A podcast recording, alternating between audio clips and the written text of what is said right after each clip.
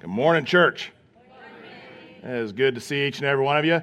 If you have a Bible, would you find James chapter 3 in your Bible today? James chapter 3. So far, and if you're just joining us, we are in a book study called James, and we've been going through it for a few weeks now. And so in James chapter 1, we learned how to be patient in trials. And then if you're to summarize chapter 2, we learned how one practices the truth. Specifically, last week, we learned that real faith produces genuine works. Now, I am happy to report that last Sunday, you and everybody else at our different locations sponsored at least 1,750 children with Compassion International. So I'm so excited about that as we're celebrating. We want to keep these children in our prayers and definitely ask God to do a mighty work in their lives. And who knows, one day maybe one of those kids will be here to tell us and to express just how God has impacted their lives through your faithful giving. So thank you for that. Now, you may or may not know uh, that I have a military past, and sometimes I bring it up uh, to help illuminate topics for you. And years ago, I had the privilege, it was like really luck of the draw. We deployed from Team 2, and then they got rid of the old building and moved everything into the new building. And so we got to come back to a brand new building. But the standard practice when you had watch on the quarterdeck in the Navy was when this special magical vehicle would show up called the Roach Coach, you would let everybody know it's there.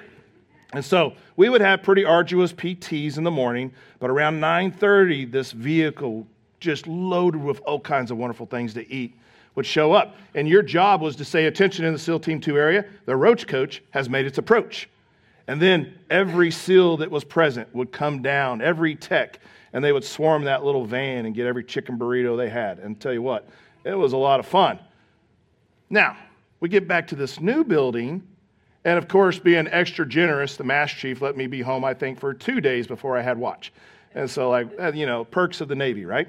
And so, as I'm there, I see the vehicle. I'm so excited. And so I get on there, and instead of hearing cheers after I talk about the roach coach, I heard people screaming at me. The commanding officer came down his hall. The command master chief came down from his. They flanked me, yelling at me, like, Can you not read? And they pointed to this three by five card that was on the desk there. And it said, Attention in the Team 2 area, the Naval Mobile Canteen has now arrived. That's what I didn't say. Now, the point of the story is this is where a young guy with a tongue has a decision to make. For the Master Chief looked at me and he said, Peters, how would you like to get this ride on the weekend? And I fought with my flesh and I lost. I said, You know, I don't think it comes on the weekend, Master Chief. Guess who got to find out? and I was right. All two days I was there and no naval mobile canteen. But here's the deal we all have a universal problem today, and it is our tongue. Every one of us. So this should be a lot of fun as we dive into God's word because you can elbow and rib anyone you want in here because we all at different times have failed with how we use our words. So let's take a look at the Word of God and see if we can't find out how to tame our tongue and to give honor to our Lord and Savior. James 3, starting in verse 1. Not many of you should become teachers, my brothers, for you know that we who teach will be judged with greater strictness. For we all stumble in many ways. And if anyone does not stumble in what he says, he's a perfect man, able also to bridle his whole body. If we put bits into the mouths of horses so that they obey us, we guide their whole bodies as well. Look at the ships also. Though they are so large and are driven by strong winds, they are guided by a very small rudder wherever the will of the pilot directs. So also the tongue is a small member, yet it boasts of great things. How great a forest is set ablaze by such a small fire! And the tongue is a fire, a world of unrighteousness. The tongue is set among our members, staining the whole body, setting on fire the entire course of life, and set on fire by hell. For every kind of beast and bird, of reptile and sea creature can be tamed and has been tamed by mankind. But no human being can tame the tongue. It is a restless evil full of deadly poison.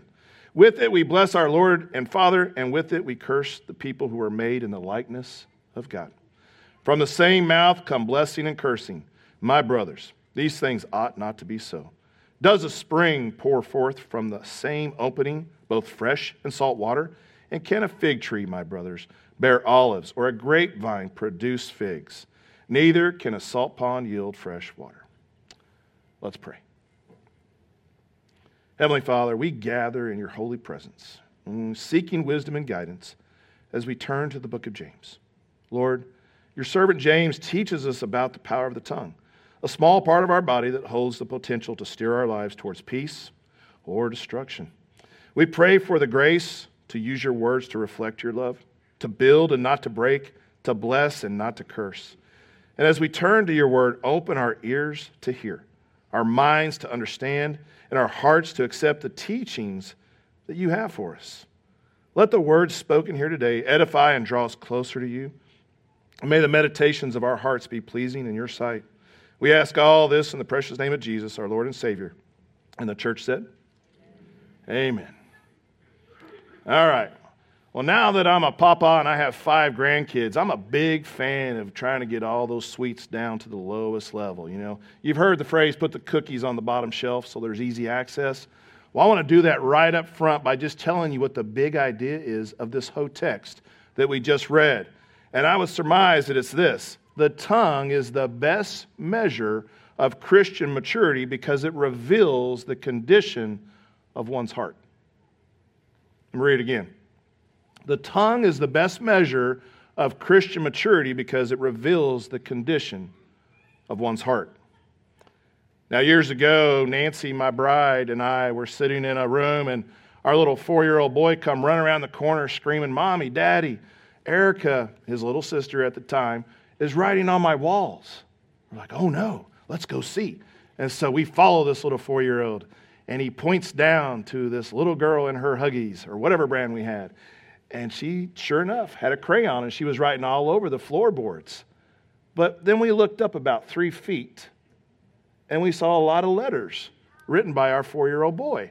And we're like, very interesting. So, what he didn't realize was that he actually tattletaled on himself. That's exactly what our words do about our own heart, right? Our words tattletale on us, and they tell us exactly what's going on in our heart. Now, at first brush, this text can be quite easy to read, and rightly so, that it's about the danger of the tongue and the damage that it can create. But if you look at another level, and we won't spend a lot of time on this, you can also see the word body that's used by James to mean our physical body or the church at large. And so that helps us understand why he's putting such a caution on seeking to be a teacher because if you teach incorrectly, you could steer the whole church in the wrong direction. There's a big caution here. And so, in this picture, again, we see teachers can guide the body of Christ just like a rudder guides a ship. The key issue with the rudder is who's at the helm, who's the pilot, and what is his desire, because he will choose the course. Likewise, we need someone to control our tongue. And according to our text, it's either by the will of God or by hell itself. So, no wonder there's a warning from James and a caution. Uh, and so, I certainly think we need to pay attention to that. So, with that said, let's move to our first of three checkpoints today. And the first one we're going to call the power to guide. Now, verses 1 through 4 set the stage. Not many of you should become teachers, my brothers, for you know that we who teach will be judged with greater strictness. For we all stumble in many ways. And if anyone does not stumble in what he says, he is a perfect man able also to bridle his whole body. If we put bits into the mouths of horses so they obey us, we guide their whole bodies as well. Look at the ships also. Though they are so large and are driven by strong winds, they are guided by a very small rudder wherever the will of the pilot directs. Now, if we're not careful, we'll think James is discouraging people to teach altogether. But a more accurate view is to see that James is trying to safeguard this role of teaching and to make people aware of the consequences of it. For many people sought to be a teacher back then for the wrong reasons because of the prestige that was attached to it and the generous support of others. Now, a fair question one could ask is why do teachers receive stricter judgment? There's a couple of them I want to suggest to you. First, a teacher must speak the truth and not their own opinions.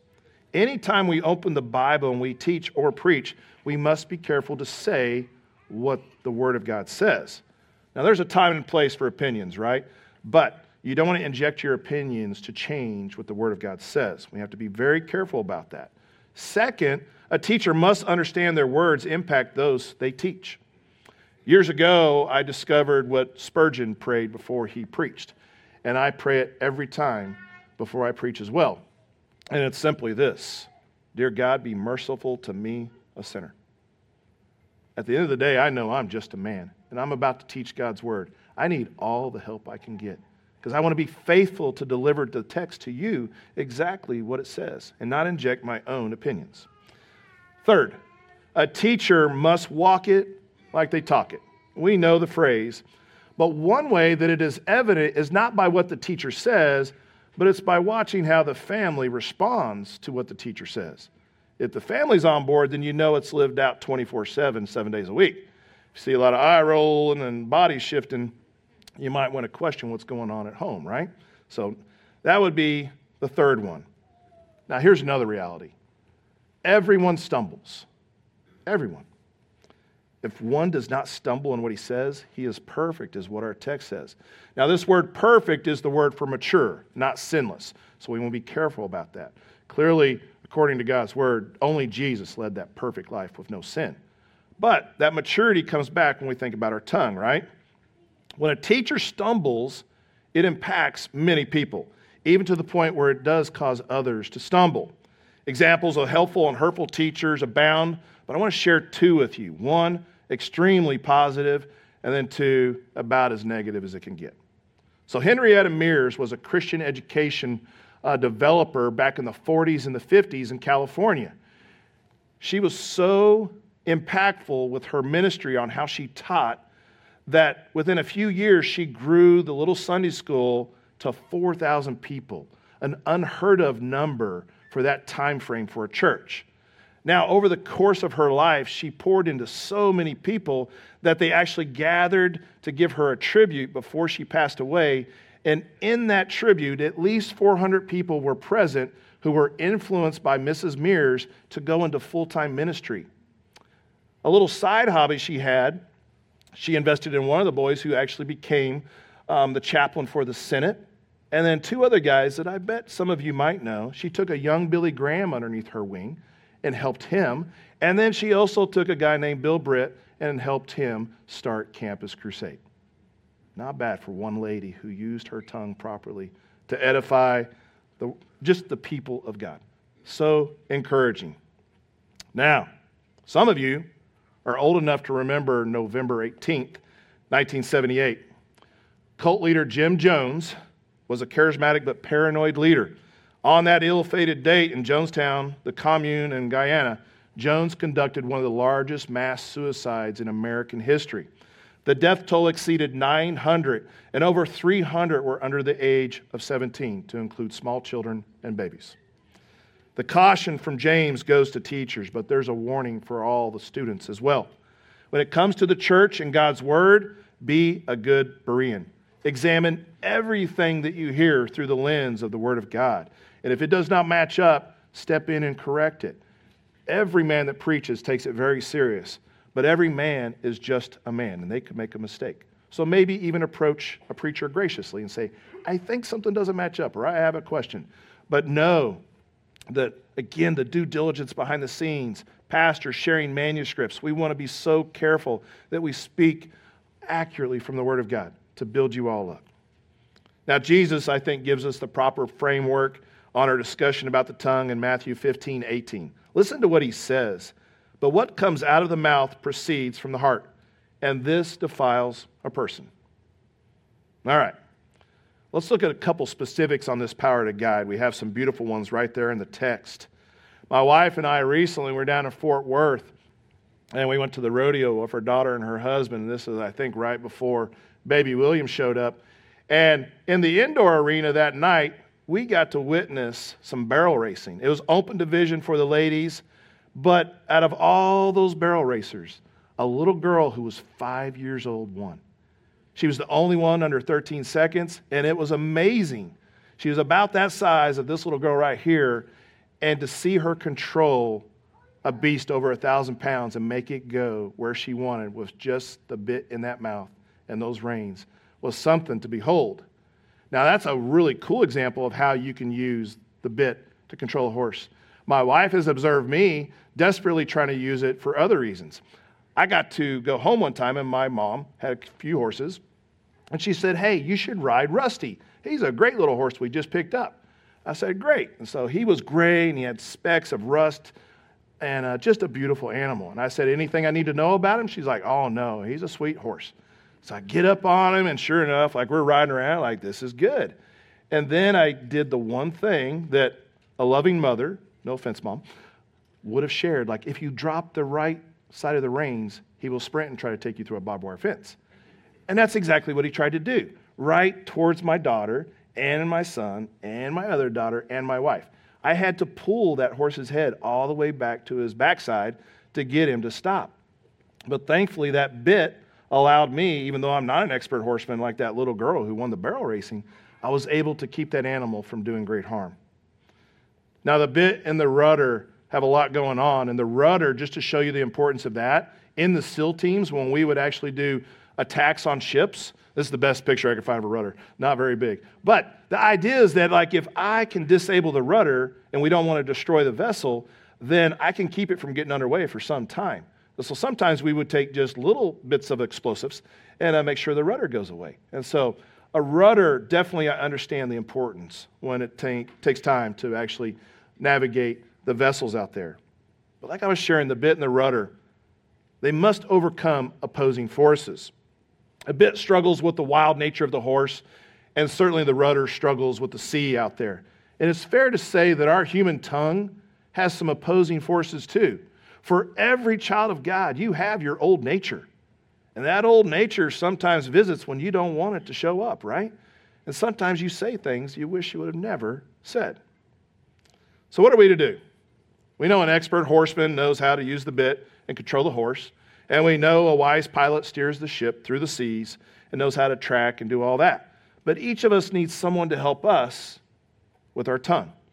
Perhaps that's what David meant in Psalm 141, verse 3 Set a guard, O Lord, over my mouth, keep watch over the door of my lips. All right. First checkpoint, the power to guide. Second one, the power to gut. And I chose this word intentionally because that, in fact, is what words do sometimes, don't they? They can gut you, they can be brutal. Let's look at God's word. So also the tongue is a small member, yet it boasts of great things. How great a forest is set ablaze by such a small fire. And the tongue is a fire, a world of unrighteousness. The tongue is set among our members, staining the whole body, setting on fire the entire course of life, and set on fire by hell.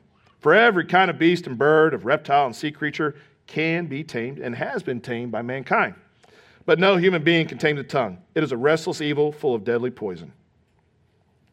On October 8, 1871, a fire started from a small spark in the O'Leary barn in Chicago. At 8:30 p.m., the fire started and by the time it was put out, 100,000 people were homeless. 17,500 buildings had been destroyed and 300 people died.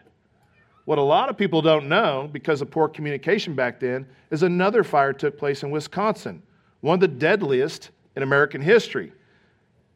In this fire, 1.2 million acres were destroyed and over 2,500 people died. When a fire has fuel, it will continue to burn. One of my roles when I taught in Alaska was to teach young men how the basic of survival skills. And one of those skills is how to build a fire. And keep in mind that a lot of these young men are not showing up as outdoorsmen today. They're showing up from the city they maybe have never even built a fire in a fireplace.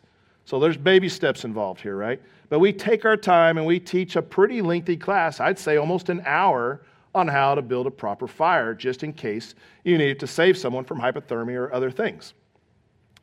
So I had them all staggered out about 400 meters apart, and I started checking on them. And I eventually arrived to one campsite where two guys obviously tried to make a fire. There were seven little spots where they started fires and then they weren't there where they were supposed to be. So I went to the next camp, and they're sitting down with the other two guys. Now, they're still student status, but it's kind of a gentleman course at this point, so we're not too hard on them. And I said, uh, Why are you not back at your site with the fire? They're like, There's a fire vacuum down there. I was like, A what? They're like, A fire vacuum. Come on, let, let, let's show you. I was like, Please show me what a fire vacuum is. And they had run out of everything to start a fire, so I gave them some of my stuff. And so they set up the tinder and they started sparking it. It lit. They had all their sticks there. And then they just stood back and they're like, now watch. And so I watched. And then I realized what the problem was. Somehow, the best of the best here, uh, they missed the point where you continue to add sticks to the fire to keep it going. Somehow in their mind, they thought once it was started, it would just burn. It's serious out there, right? Like they're they're out there defending us right now. now, you know the deal. We can only make fun of our own, and certainly I've got plenty of blunders in my life.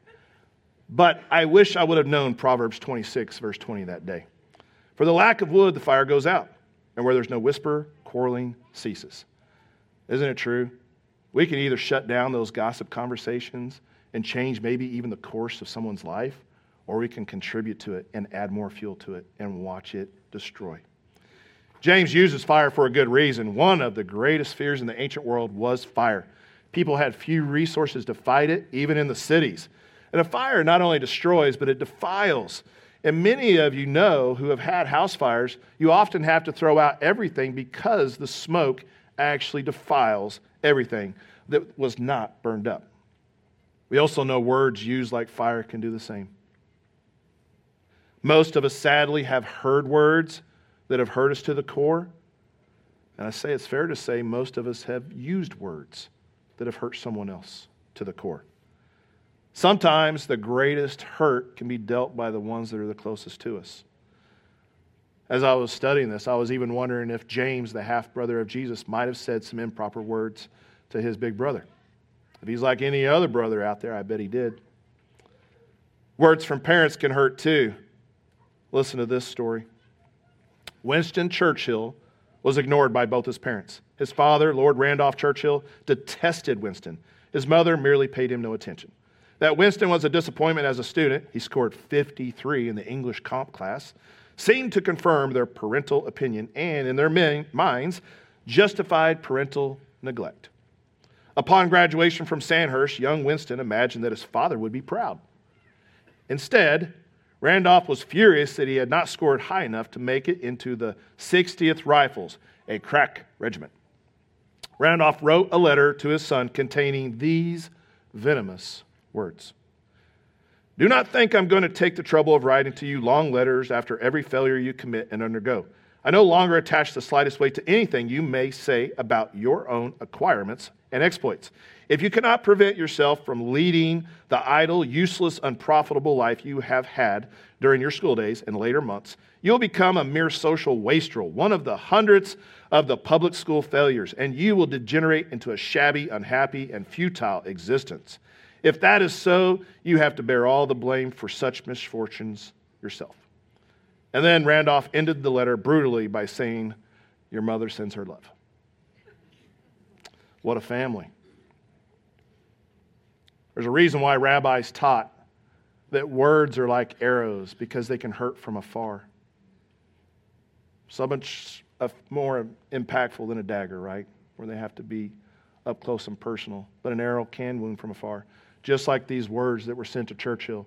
I imagine they wounded him greatly. It's not a stretch to see how the tongue is connected to hell, as our passage states. Of note, James using hell here is the only place outside of the Gospels where Jesus uses it exclusively. The word is Gehenna for hell, and it's actually a place as well, and it's the Hinnom Valley, which is south in Jerusalem. In the Old Testament, this is the location where that forbidden practice of sacrificing babies by throwing them into a fire took place. In the day of Jesus, this was a dump where all the refuse went, including criminals who did not have proper burials, and those who were even poor who could not afford a burial. So the stench, the smoldering, always existed. Now, I'll spare you a course on smells from the dump, but know that we can use our tongue, and the words that come out of our mouth can be even smellier than that of a physical dump. Some of us remember being taught sticks and stones may break my bones, but words will what? Never hurt me, right? I study a lot of different languages. I like how Hebrew expresses that phrase in one word. It's called hogwash, right? Words hurt, bones heal. I've seen words damage people for decades and sometimes lead to death. Our words matter. All right, two checkpoints down the power to guide, the power to gut. Our last stop, and a little happier note the power to gladden. Look at verses 9 through 12. With it, we bless our Lord and Father, and with it, we curse people who are made in the likeness of God. From the same mouth come blessing and cursing. My brothers, these things ought not to be so. Does a spring pour forth from the same opening both fresh and salt water? And can a fig tree, my brothers, bear olives, or a grapevine produce figs? Neither can a salt palm yield fresh water. Now, here we observe the split personality of the tongue. I think each example is clear on its own. I'm also sure that we've all experienced it. Imagine a scenario where you are listening to your favorite worship music. I'm sure all of you have your favorite. You're driving down the road and you come up to a roundabout. You're so happy and you're worshiping. And then someone cuts you off in the roundabout. What changes? Do you continue worship? Or do you, like maybe someone I know dearly, do you go from worship to war in one Mississippi? Sometimes I'm looking for the invisible rocket launcher. Now, I, it's been years since I've reached for that. But my wife and kids would always pray and say, Don't use your rocket launcher. It's amazing how that split personality of our tongue can happen so quickly. Now, maybe you're a saint and your driving skills are, are insane, and you're like, I have no idea what you're talking about. How about this? I thought maybe for the next Todd Talk video, it might be a lot of fun if I could interview your children and ask them what you say at home that you don't say at church. That'd be fun, wouldn't it? And again, just so you don't think there's a giant finger pointing at you, there's a whole bunch pointing back at me. My wife and I got to experience um, how our children can be impacted by words. We were visiting a church, and our middle child, I won't say her name, but it rhymes with Erica. She was walking in, and they had like, it didn't help that the doors looked like saloon doors, but she pushed those things open and walked in, and she looked at everybody, and she was like, Good party. Where's the whiskey? My wife and I looked at the Sunday school workers, and they're like, anybody a fan of John Wayne movies? what we didn't realize by playing McLintock every week was that one, our children memorized the lines, but two, they actually used them in public. And so we had to be very careful, not only on what we said, but also what our children heard. And so it's a huge caution for you as parents and grandparents. Now, our text says that we bless the Lord and curse people made in the image of God. We would be wise to remember that everyone we meet was made in the image of God. Our words can do so much good. The power to gladden another person is a gift that each of us have the opportunity to exercise it. Imagine what it would look like, men, if your words built up the people around you. For those of you who are married, imagine a scenario where you make your wife rich in word and deed. Now, my goal has been to do that for my own bride. And there are days where I think I've made a decent deposit into her life. But sadly, there are days I've definitely taken out massive withdrawals. And it breaks my heart because that is not my intent. And yet I know every one of us struggle with how we use our words. But imagine also beyond the realm of spouse, the children Think about the children that you have influence over, how you could build them up and, and encourage them, not only to follow Christ, but to just be a child that's going to radiate that hope that they have because you've shared the hope that you have in Christ. There's so many different things we could picture. And children, young adults, think about how your words can bless your parents, your grandparents. You can pour solid gold into their hearts by letting them know how they've impacted your life. We could do a lot with our words, so much we can do. And sadly, it is clear that each of us are inconsistent with how we use our words. So, a good question is where does this inconsistent speech come from? Well, James has been teaching us that the product will be no better than the source. You've seen those fancy cooking shows, right? They always talk about the product. If you get the best product, then you can make this awesome meal. Well, our words definitely reveal what the product is, right? And what's going on in our heart. Jesus cuts to the chase in Matthew 7, verse 18. He says, A healthy tree cannot bear bad fruit, nor can a diseased tree bear good fruit. So by now, I'm sure a lot of you are already like, okay, what's the solution to taming my tongue? Because clearly we all have an issue with it. The text tells us no human being can tame the tongue. That's true. I like how Augustine identified the words that James shared, though. He said, He does not say that no one can tame the tongue, but that no one of men. So that when a, time, when a tongue is tamed, we confess that it was brought about by the pity, the help, and the grace of God. It's the only way you can do it. You need to be a new creature, and you need to have a new behavior and a new heart to share the words that God has taught you. All of us are guilty of sinning with our words, as I've clearly tried to share with you. And James is leaving us maybe feeling a little bit condemned.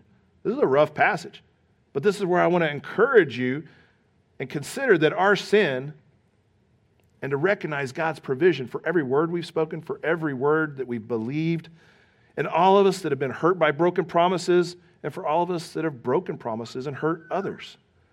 But guess what? God keeps his promises.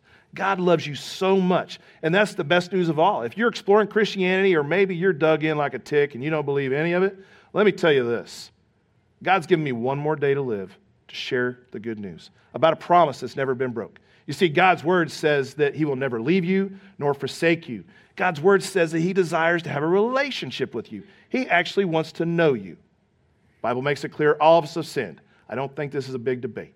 And then, sadly, for those of us that are overachievers and think we can earn our way to heaven, the Bible makes it very clear that you cannot earn your way to heaven. But thankfully, God knew that. And that's why He sent His Son, Jesus Christ, to live that perfect life, to die in your place and to die in mine. And everyone, listen to that word. I love it. Everyone who places their faith and trust in what Jesus Christ has done can have eternal life and can begin today.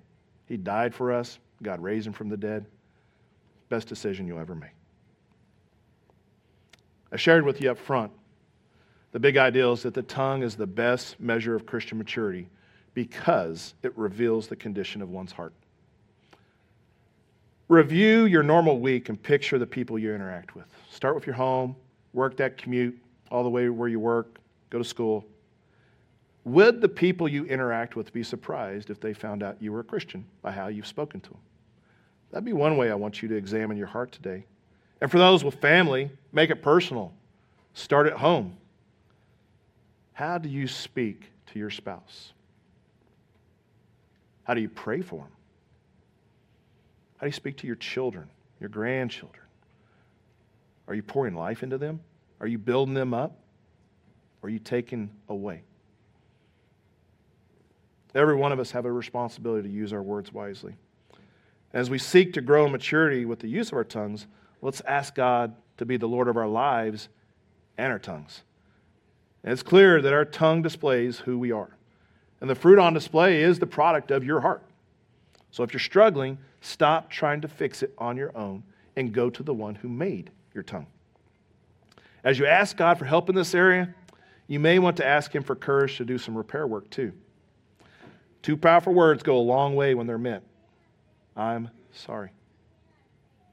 Some of you might need to go to somebody and say, I'm sorry for words that were said years ago. Some of you maybe need to say, I'm sorry for your commute to here.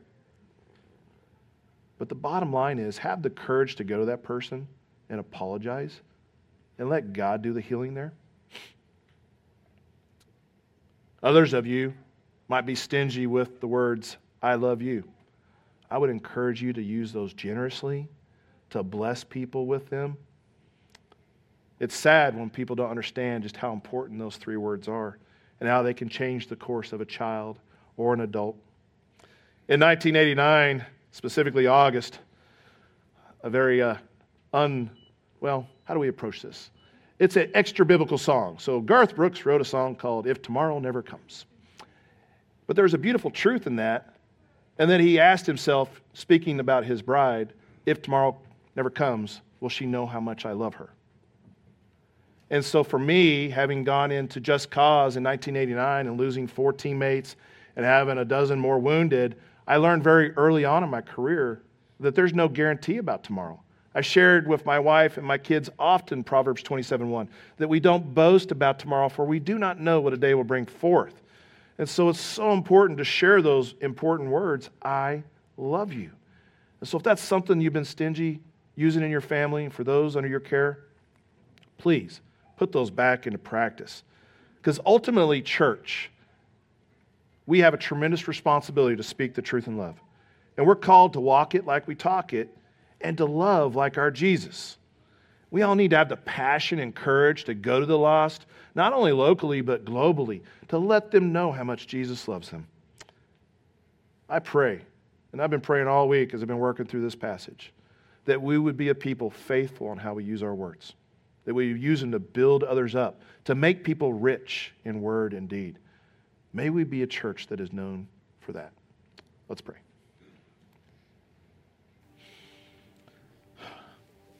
Heavenly Father, as we close this time of worship and reflection on your word, we're reminded of your, the great responsibility that comes with our words. And so we thank you for your teaching that challenge and convict us and showing us the path to righteousness. And we humbly ask for your strength and discernment as we leave this place. May we not only be hearers of your holy scripture, but doers also. Impart upon us, O Lord, the courage and steadfastness to tame our tongues to speak life into every situation, and to use our words to build others up and to glorify your great name. Help us to remember the power we wield with every word we speak, to be slow to speak and to quick to listen. Let us be vessels of your peace, spreading kindness and encouragement, quelling discord, and fostering unity. May your spirit guide us as we go about our days, that we might be ever mindful of the impact of our words on the hearts and minds of others. Empower us to speak with love, to offer gentle words of wisdom, and to always affirm the truth that is found in you. We commit our actions to reflect the lessons learned today, to build bridges into hill wounds of our speech. And as we walk in the light of your grace and truth, we pray for your blessing as we depart, that we might be lights in this world, ever glorifying you in word and deed. We pray all this in the name of Jesus Christ, our rock and redeemer. And the church said, Amen, church.